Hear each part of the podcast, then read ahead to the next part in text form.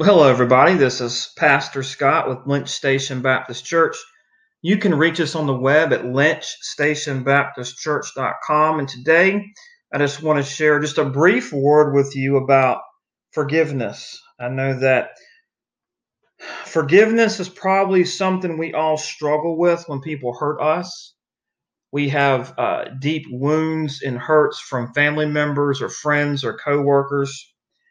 As a believer, our pride can well up because you know we're not perfect. When we are justified by the blood of jesus we still got this thing called the sin nature that resides in us. We still have uh, as paul would say in romans 7 we have this clash going on where paul says that uh, the, the very thing that i want to do i do not do but the thing that i hate that's what i do. And Paul, you know, you can't argue Paul was saved. So you have this sin nature and you have the Holy Spirit. And so when we're hurt and our pride wells up and we don't want to offer forgiveness, let me just give you some encouragement today from the Word of God. I did the earlier reading from the book of Colossians, from Colossians chapter 3. And I just want to share with you there and then some words from Jesus before we finish up.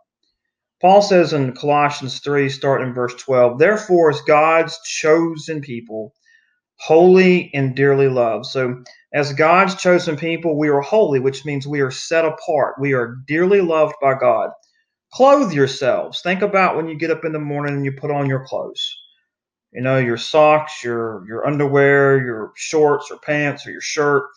We are to clothe ourselves with compassion. So, put on compassion like a shirt. Put on kindness like a pair of pants. Put on humility, you see, gentleness and patience.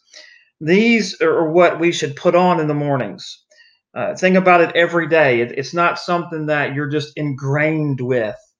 This is something that we strive for. We we have to um, purpose have have intentionality or pur- a purple. Uh, I can't say that word. Purposefulness. There we go. Uh, behind it, so to put on compassion, kindness, humility, gentleness, and patience. Now here's verse 13. As we put all these on, the compassion, the kindness, humility, gentleness, patience, that leads to this verse right here, verse 13. This is a very important verse. I think outside of what Jesus says on forgiveness in the Gospels, for me, I believe that this is the most powerful and important verse on forgiveness in all the New Testament, in my opinion. I'm sure that you may have yours or somebody's got another, but Paul says, Bear with each other and forgive whatever grievances you may have against one another. Forgive as the Lord forgave you. It's, it's so simple, but yet it's so powerful. We are to forgive as the Lord forgave us as we clothe ourselves with the compassion and the com- kindness, the humility, the gentleness, and patience, then we are to forgive as the Lord forgave us, that we are to bear with each other. And it's hard to bear with somebody when they continually hurt you. But as you see in Scripture, we're to bear with our brothers and sisters, and we are to forgive. You know, Jesus talks about forgiveness, and he talks about 70 times 7 and it blew his disciples away when he said that. they said, Lord, increase our faith. you know, and think about it. But we are we are to forgive as the Lord has forgiven us. And I know that if you're like me, you have been hurt, you have been wounded, but the Lord says, Look, if you want to follow me, it's Luke 9 23, you must first deny yourself Take up your cross daily and follow me. And part of denying yourself is dropping your pride, it's dropping your anger, it's it's bending the knee to the Lord Jesus and it's forgiving your brother or your sister. I'll close with these words from Jesus from Matthew chapter 5, the Sermon on the Mount. Jesus is right in the middle of the Sermon on the Mount and he's giving his teaching on prayer and he's finishing up the model prayer.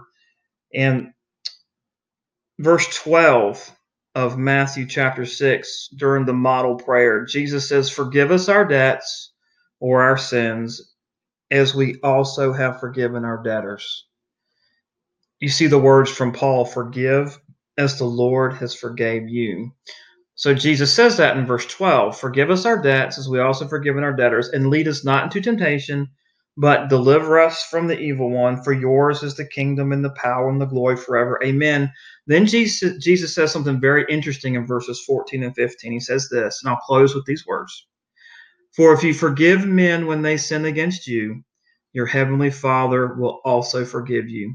But if you do not forgive men their sins, your Father will not forgive your sins. Something very powerful to think on. Take care, brothers and sisters, and until next time, God bless.